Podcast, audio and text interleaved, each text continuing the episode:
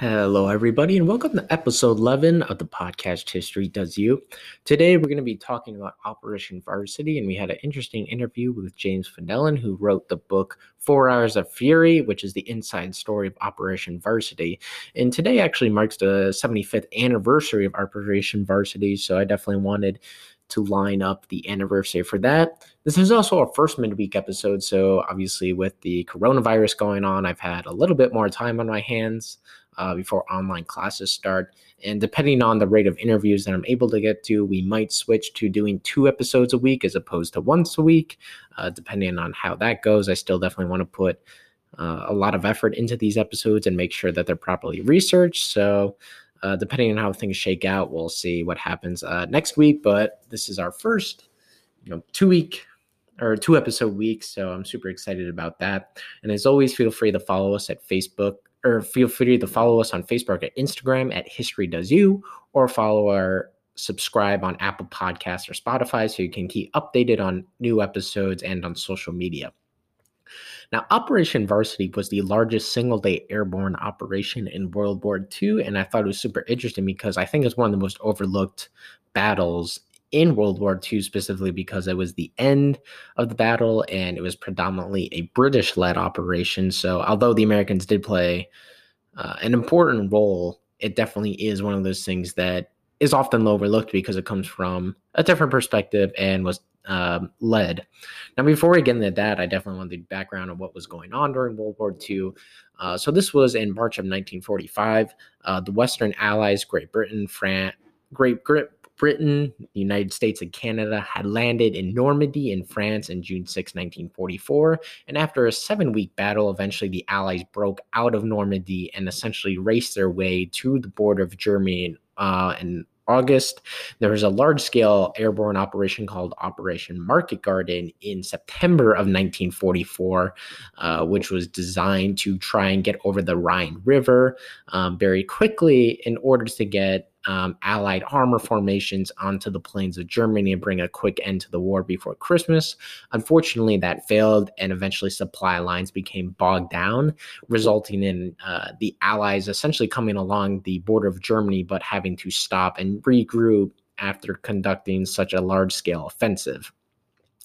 Now, Hitler uh, gambled on trying to come to a peace agreement uh, at the Battle of the Bulge, which was the last offensive in the Western Front um, from the German side, and resulted in a month long battle in the Ardennes Forest, which is right around uh, Belgium and Luxembourg. Unfortunately, that failed for Hitler, and the Allies very quickly, you know, destroyed the pocket that the Germans had been able to create.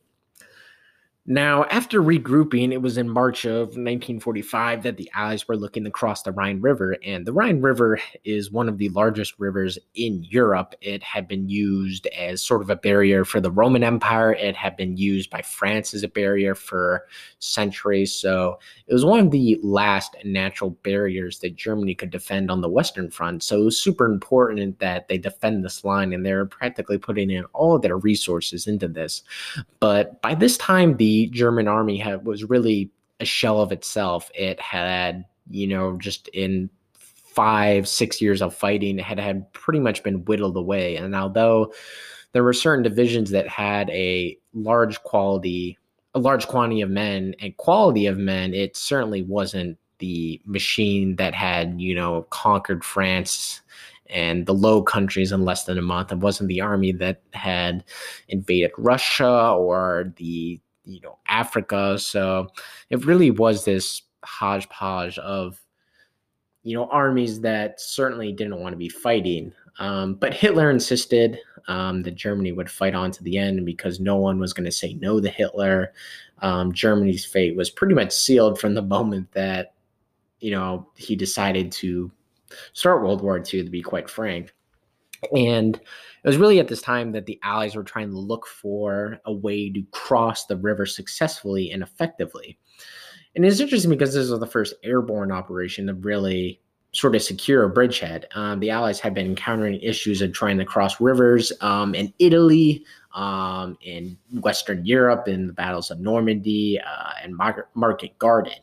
And controlling you know bridges over these rivers was the most important and vital way to do this. So the idea was was to drop two airborne divisions on a super concentrated drop zone in order to secure a bridgehead around uh, across the Rhine River so that the British forces who were crossing the river wouldn't be vulnerable to German artillery, which is interesting because the Rhine River, the land kind of surrounding the area is mostly high ground. So there's a lot of defendable areas directly across the river. But once the Allies were able to cross the river, the Germans would be very vulnerable to these super fast moving uh, tank divisions and just the absolute mobility of the Allied forces.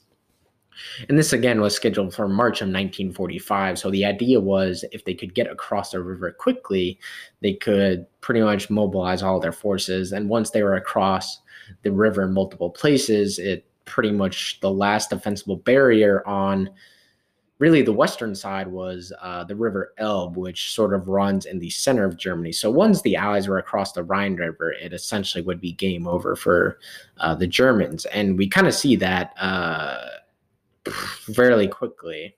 Um, so we'll get into the interview with uh, James Fenelon, which was one of my favorite because he definitely doesn't come from a traditional academic background, but he was also he was an Army paratrooper um, and went to the University of Texas, um, and he's also written about this extensively. So I definitely will encourage you to check out his book, which is Four Hours of Fury.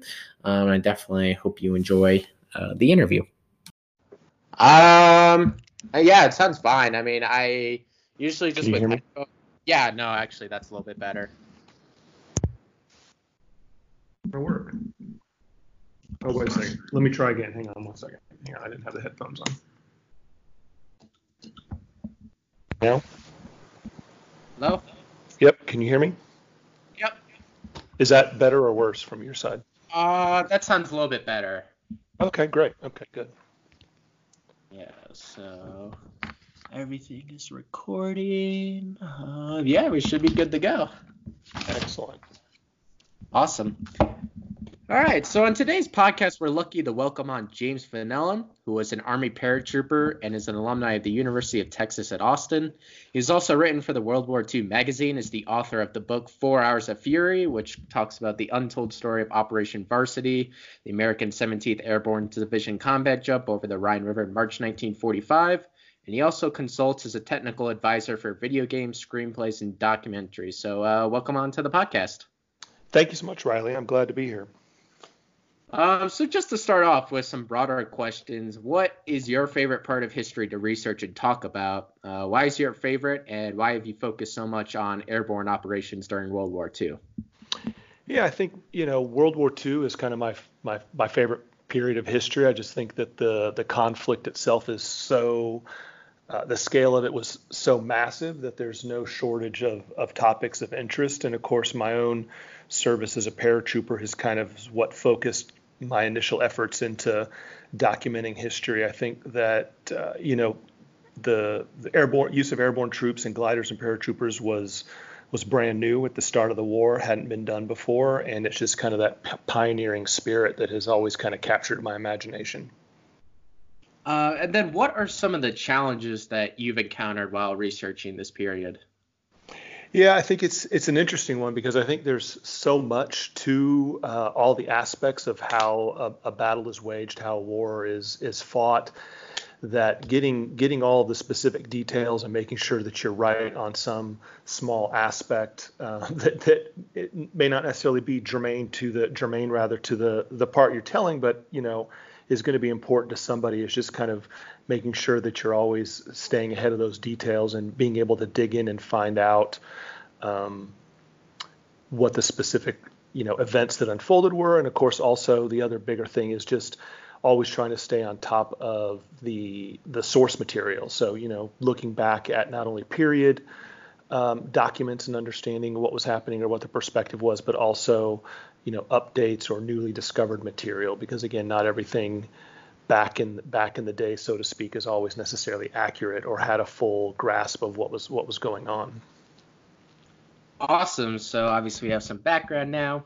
Um, now i kind of wanted to get into the background of the airborne which is interesting because although airplanes have been used during world war world war one airborne operations were something new to World War two. And I kind of want to ask you, um, even though airborne operations were a relatively new concept in warfare, um, what were the roots of the airborne and who kind of developed the concept of dropping soldiers from airplanes behind enemy lines?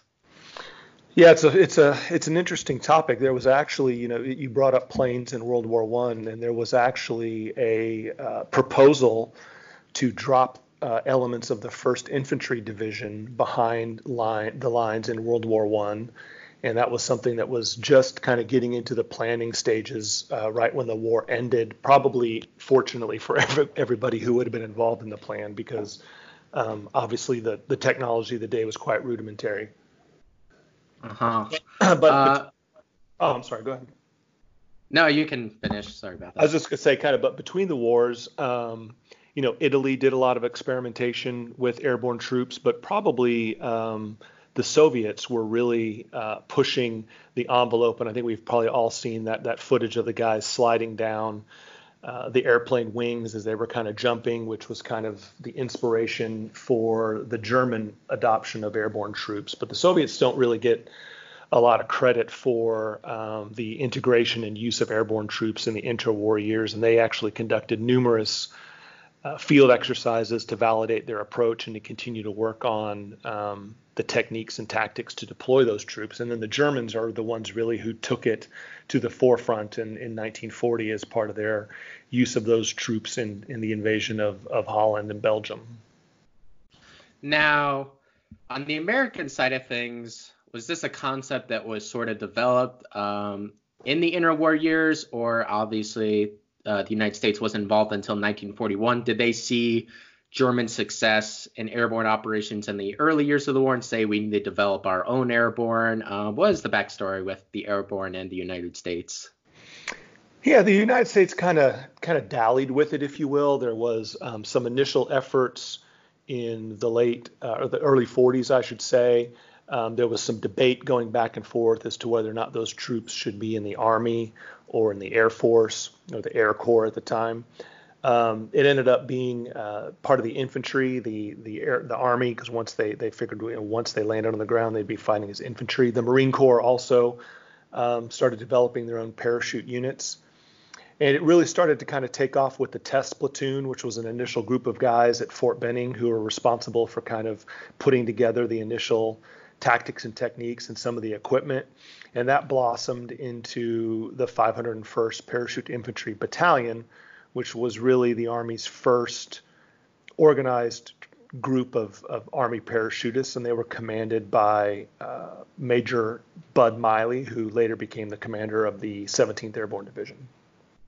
Awesome. So, um, to follow up, what were some of the qualifications to get into the airborne? Uh, were they simply to be able to parachute, or were there rigorous um, physical tests that need to be done? Um, yeah, what were the qualifications for that?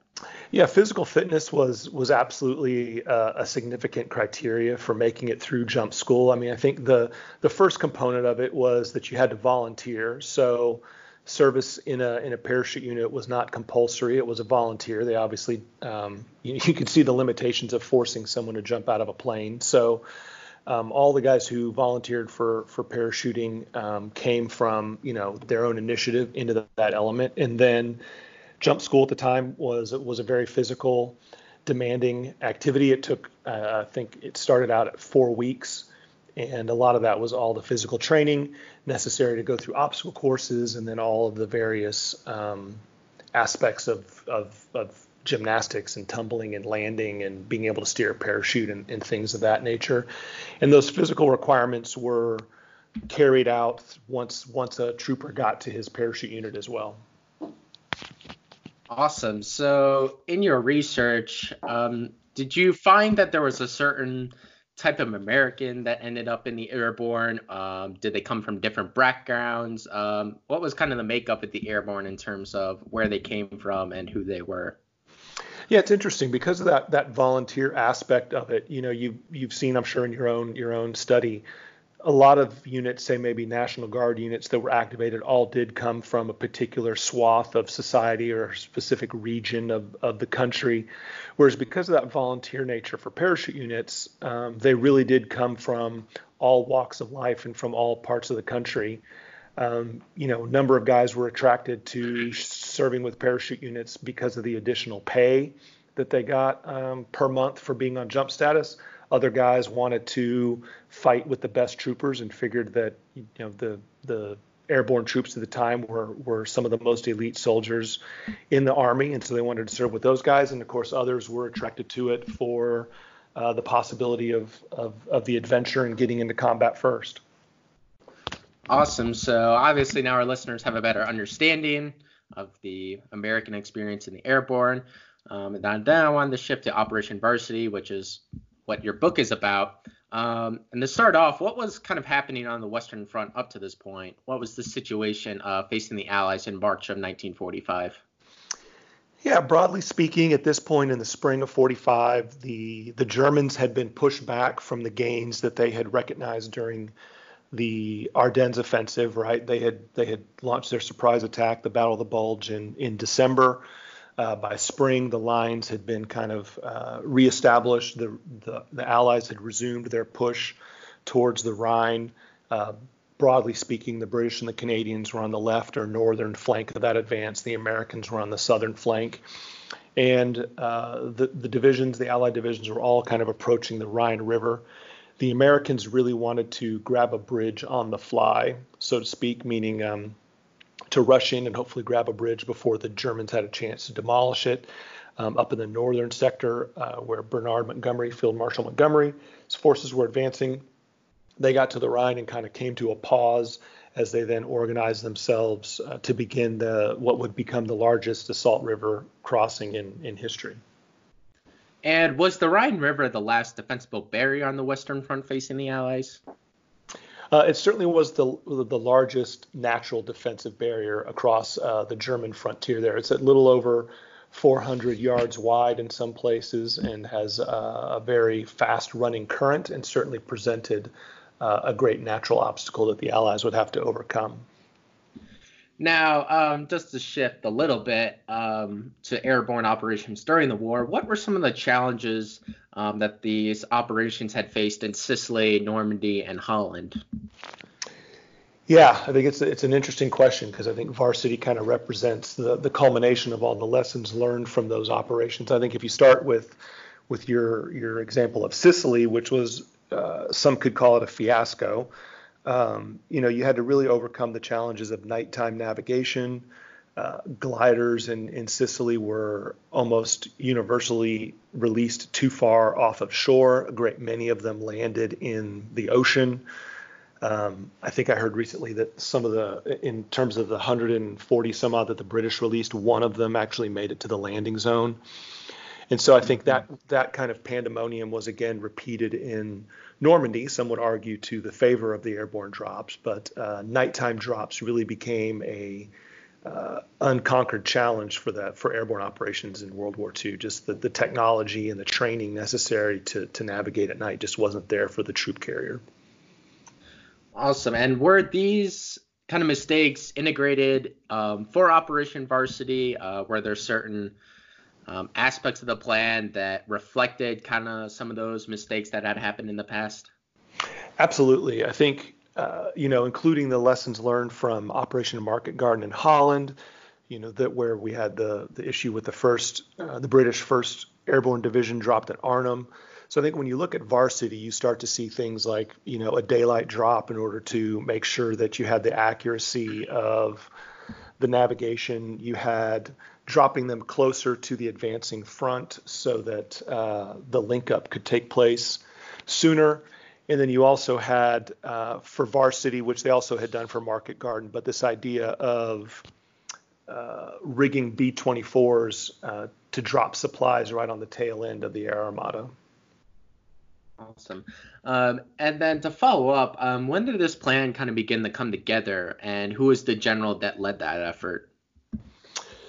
Yeah, so varsity kind of came together under the um, under the 20, 21 Army Group, Montgomery's uh, Army Group that was uh, along the Rhine. He wanted to use airborne troops uh, to drop on the far side of the Rhine to serve as a bridgehead and to seize a number of bridges on the far side along the Issel River. So you had the Rhine River, which is the primary barrier, and then on the other side of the Rhine, you had um, a canal and a river that kind of forked with a number of bridges across it. And one of the primary goals for both the British 6th and the American 17th Airborne Divisions was to seize uh, those bridges. And that plan came together under the command of General Ridgway, who at the time was the commander of the 18th Airborne Corps.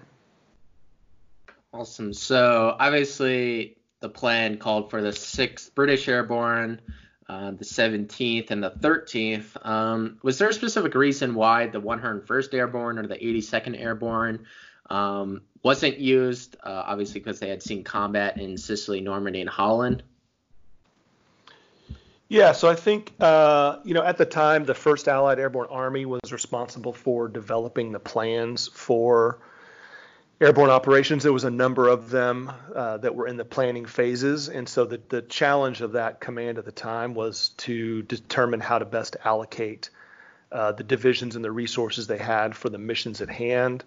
Um, and I think when it came down to varsity, it was it was uh, being planned simultaneously with no, another a number of other operations to support the Rhine crossing, and the 13th Airborne, 17th Airborne, and 6th Airborne were the ones assigned to the, the varsity mission.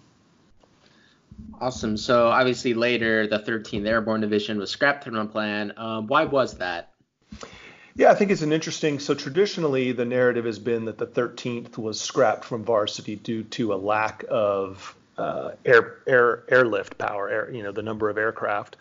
Um, but the the reality is is that General Ridgway, as part of 18th Airborne Corps and the overall commander of the drop, was never satisfied with how Montgomery wanted to use that third um, that third airborne unit, and so it really came down to what was the best use and from a doctrine perspective of how to use the 13th.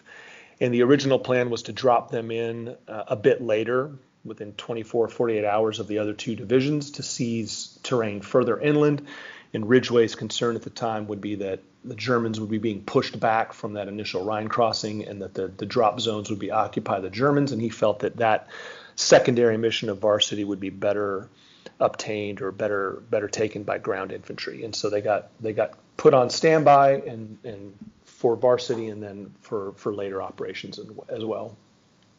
So to follow up, the Allies had been able to put enough planes and resources together to make sure that all the airborne units could be dropped on a single day, as opposed to Market Garden, uh, which wasn't the case. That's absolutely right. Yeah, the, the Allies were able to pull together for Varsity the largest armada that they had for the war, uh, made up of just under 1,600 transport aircraft, a little over 1,300 gliders. Uh, that armada was protected by over 500 uh, fighter aircraft. And then, of course, uh, as I mentioned earlier, kind of coming in on the tail of that were 240 B 24 bombers that uh, were rigged to, to drop supplies. So, all told, to your point, they were able to bring in and drop uh, the vast majority of, of two, two airborne divisions uh, in one single lift. So, um, just before we get into the actual battle, um, what was the difference between kind of glider troops, pathfinders, and paratroopers, or were they all pretty much the same? Uh, well, they were all in the same division, but I think at the time uh, you you definitely would get a difference of opinion between uh, the two groups. I mean, again, going back to that, I think the biggest difference was the that volunteer aspect that I talked about earlier. So paratroopers were all volunteers. They all volunteered to serve in a parachute unit. They all volunteered to go to jump school. They all made it through jump school. Uh, glider units were made up. You didn't you didn't get a choice if you were assigned to a glider unit. So a lot of the guys uh, in the glider infantry units were had not volunteered for airborne duty per se. Um, they did do a number of things to try to to boost their morale uh, halfway through the war, they started giving them hazardous flight pay, similar to jump pay, you know, glider flight pay. They gave them some of their own unique insignia. uh, the glider wings started to allow them to wear jump boots as well to kind of give them a little bit of the same esprit de corps that the parachute units had. Awesome. So um, now the German army um, was facing the Allies at this point along the Rhine River, um, specifically in the region where the Allies were going to drop. Uh, were these experienced units or were these mostly second-rate units? Uh, it was a mismatch. You know, I think there was definitely, you know, if you start with the commander who was who was across the Rhine at that time, uh, a general by the name of Alfred Schlemm. He was a very experienced German commander. A number of his uh, division commanders were also very experienced. Schlemm, in particular, uh, had served in World War One, had fought throughout the war in Italy, Russia, uh, Western Europe had had been a, a, vital part of the planning for the German airborne operation into Crete. So he was very familiar with uh, airborne operations and knew that airborne troops were at their most vulnerable when they landed. And then, of course, you had you know Germany had a, a you know significant manpower shortage. So you also had you know varying level of, of quality in the rank and file in the German army at that time, certainly. Now, do you think the way that the airborne divisions were dropped, um, specifically in tighter drop zones, was more effective rather than the more spread out ones like in Normandy or in uh, Market Garden? Yeah, I think part of that for Varsity, it's uh, definitely was related to the objectives that they had to seize, and again, that goes back to those those ten bridges along the the Issel Canal and the Issel River, and this is, you know, I think it was three in the British area and t- ten in the 17th Airborne sector, and the the tightness of the drop certainly was reflective of the objectives that needed to be seized and, to, and the size of that bridgehead across from uh, the Rhine, where the 21 Army Group was was coming across. Uh, it certainly, in the case of Varsity, presented a lot of uh, complete pandemonium during the drop, as the the jump was so tight together. You had essentially one of history's largest bar fights um, kind of unfolding as these guys were landing. Um, you know stories of guys sh- getting in shootouts through the roofs of, of farms. They would land on the farm roof, and the Germans inside were shooting up, and these guys were shooting down, and um, so there was a lot of initial chaos in the moments of landing due to that that tight drop and just jumping literally on top of the German positions. Now, did the British and Americans have the same objectives, or were they kind of separate from each other? Uh, well, it, they definitely had separate objectives, but they were all directly related as to kind of forming this outer shield, if you will, to protect the bridgehead. So the um, as you're as you're facing the Rhine and kind of coming across from an Allied perspective, the the Americans or the 17th dropped on kind of the the northeast flank, if you will. The British were on the northwest kind of flank, and they they tied themselves uh, their perimeters together um, just outside the little village of Hamminkeln along that third bridge along the Issel Canal there is where the British troops and the uh, troopers from the 513th Parachute Infantry Regiment tied their their two divisions perimeters together to kind of form that barrier against German counterattacks trying to come in across those bridges. Um, could you just briefly kind of describe the operation and uh, kind of what happened on the ground on March 24th? Was it successful from the start, or as you kind of described it, was there an initial um, chaotic phase of the initial drops and then things turned in the Allies' favor?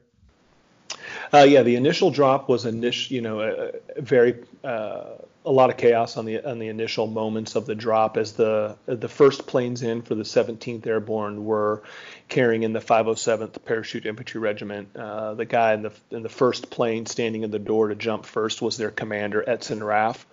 Uh, the first planes in his serial of aircraft misdropped uh, the enti- his entire first battalion about a mile off of the drop zone.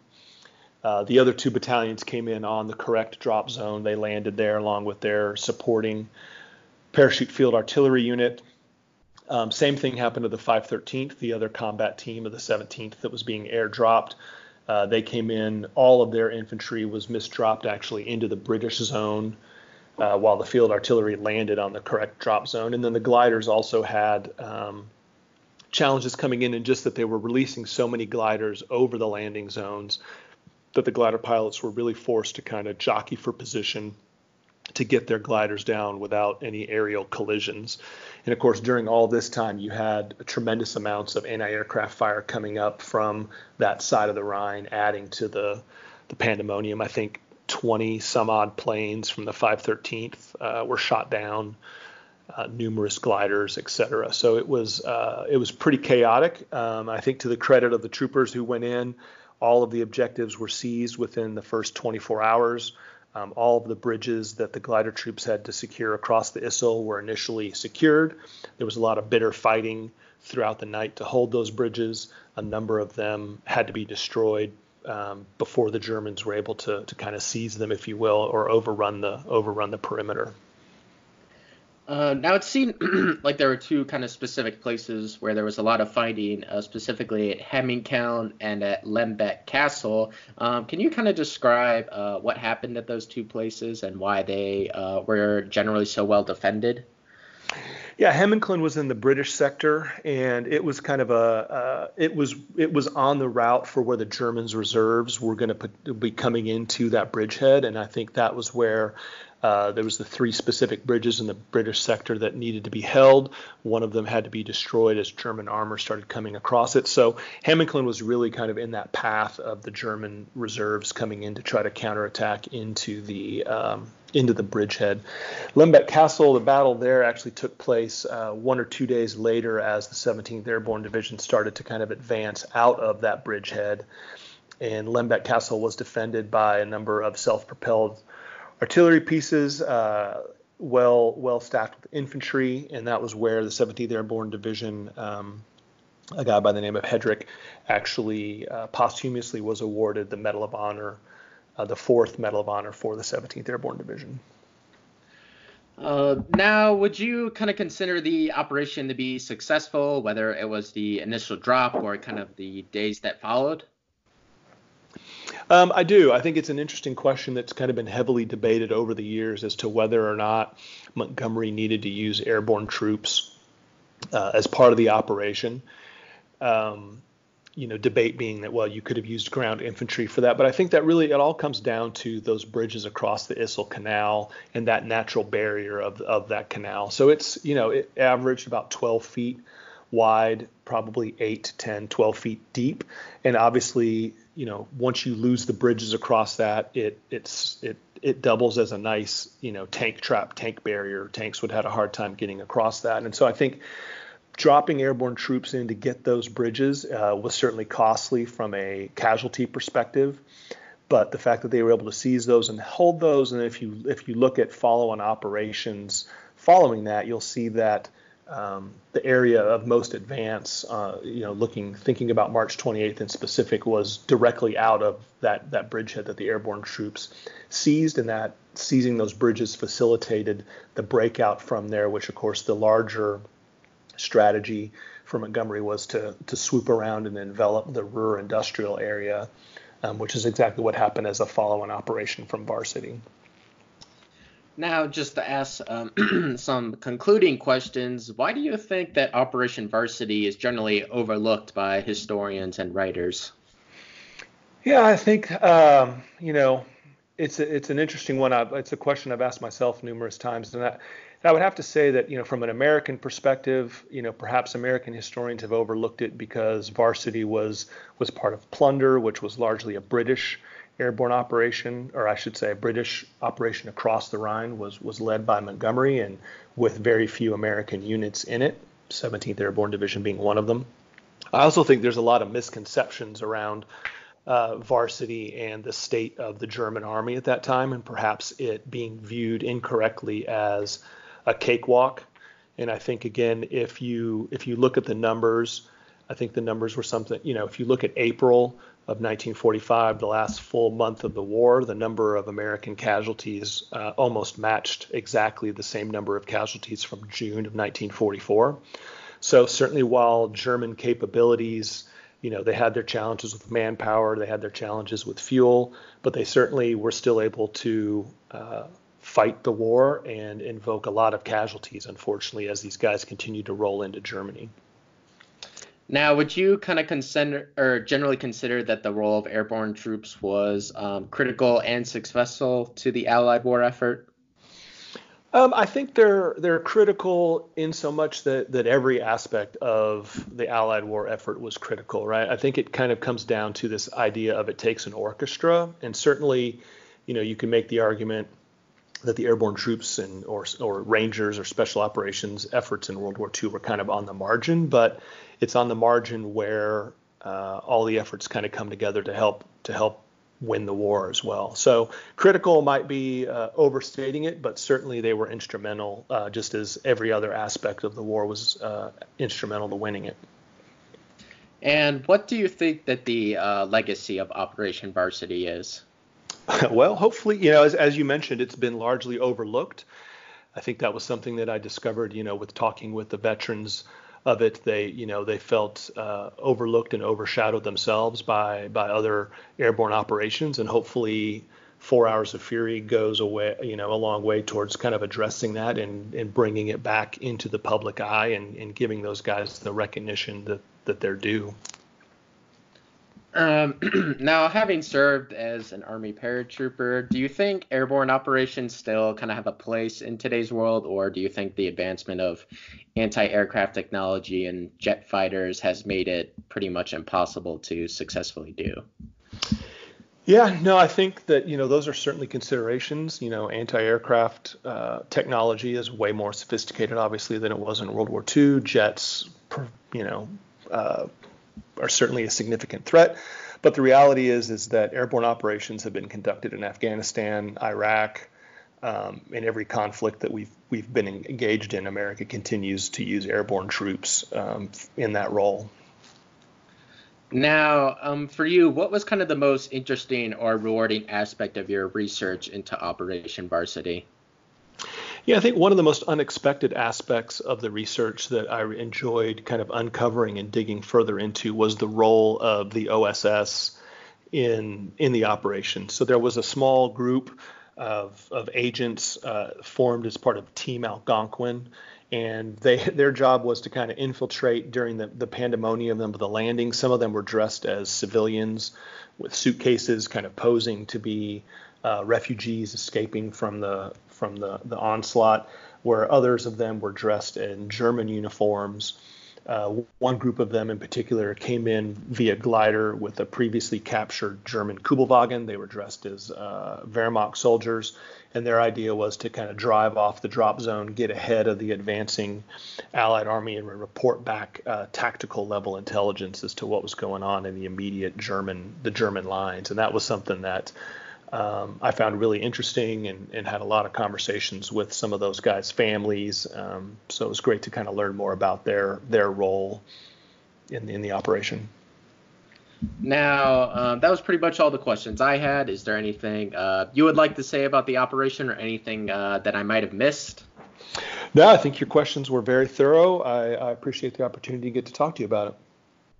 Awesome. Well, uh, thank you for taking time out of your day uh, to uh, talk to me, and I think uh, this will again hopefully contribute um, to kind of addressing uh, this important operation during um, World War II and kind of the role of the American 17th Airborne Division. Uh, so thank you very much. Thank you, Riley. I appreciate it. Thanks. So we just had that interview with James Fenelon where he described Operation Varsity in detail. Um, obviously, his book goes into much greater detail about the soldiers and people that participate in the operation. So, I, again, I would definitely encourage you to go check that out, um, especially considering that a lot of you, I assume, would not have a lot of other things to do being stuck in your house. Um, and just key takeaways, I think that really Operation Varsity was the culmination of a lot of failures on the airborne side of things. There were obviously uh, although there were limited successes at Sicily and in Normandy and in Operation Market Garden, you know, Operation Varsity was again the culmination of really all the mistakes that had been learned and really it was one of the most successful operations of World War II. You know, the Allies in pretty much a couple of days of fighting quickly secured a bridgehead over the Rhine River, and the British forces were streaming across in force within the following weeks. and the world and World War II or the Western Front pretty much was wrapped up by uh, early April of 1945 uh, with Hitler committing suicide and uh, the Soviet Union invading Berlin. And for the most part, Allied forces reached the Elbe River rather quickly. But, you know, without Operation Varsity, a lot of this wouldn't have been able to happen um, in a timely manner. Um, because although, you know, the Soviets were streaming in, fairly quickly, the Rhine River was the last defensible barrier, and the Germans were going to defend it until the end. So once the Allies got across there, um, the Ruhr Valley region, which produced the vast majority of German weapons and stuff like that, uh, was quickly destroyed, and the and war, you know, quickly came to an end following that. Um, so again, I would definitely encourage you. There isn't a lot of great you know books and stuff i think uh, mr fenelon's is probably one of the best out there right now again because it's one of the most overlooked operations during the war which is always interesting just because it's for a lot of historians it's not on the level of normandy or market garden or the battle of bulge or all these different things and i think that's just one of the interesting things about world war ii is there's just so much going on that you know a lot of important things that contributed to the end of the war um, often get overlooked so i'd encourage you um, in this time to definitely you know read more about it. And it's again uh, a lot of these people were you know young kids participating in this who again believed heavily in all this stuff. And again it world war ii really propelled the united states into a superpower role and sort of has gotten us to the point where we are today. Um, and if it wasn't again in my opinion for operation varsity you know things could have been a little bit diff- more different. Just although the outcome was probably decided, it definitely, you know, contributed to the ending of the war on uh, the Western Front uh, in World War II. And as always, feel free to follow us on Facebook or Instagram at History Does You, or follow us or subscribe on Spotify or Apple Podcasts. You can keep coming on uh, um, more episodes. Um, I've actually have some great interviews coming up later this week. Um, and again, depending on just how things shake out, we may do two episodes a week or just continue with every single Sunday. Uh, but I'm super excited to release this episode. Uh, I'm super excited to release this episode um, today. And I hope you guys enjoyed this and definitely uh, stay safe uh, in this time.